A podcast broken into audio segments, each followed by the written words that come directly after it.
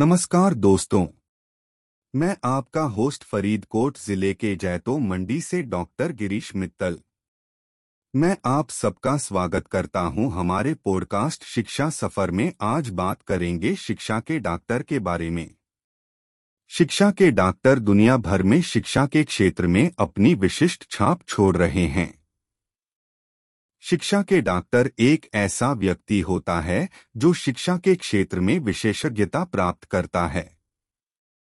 वह शिक्षा के क्षेत्र में नवीनतम अध्ययन करता है और शिक्षा में सुधार करने की तकनीकों और विधियों की तुलना करता है।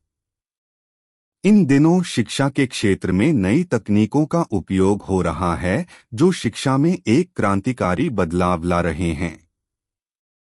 शिक्षा के डॉक्टर भी इन नई तकनीकों का उपयोग करते हुए शिक्षा को सुधारते हुए अग्रसर हो रहे हैं।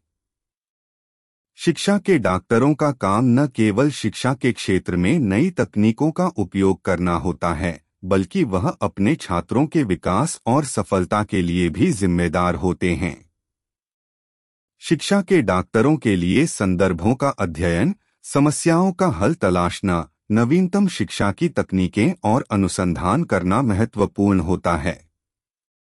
उन्हें छात्रों के मूल्य स्थापित करने के लिए बहुत समझदारी और संतोष की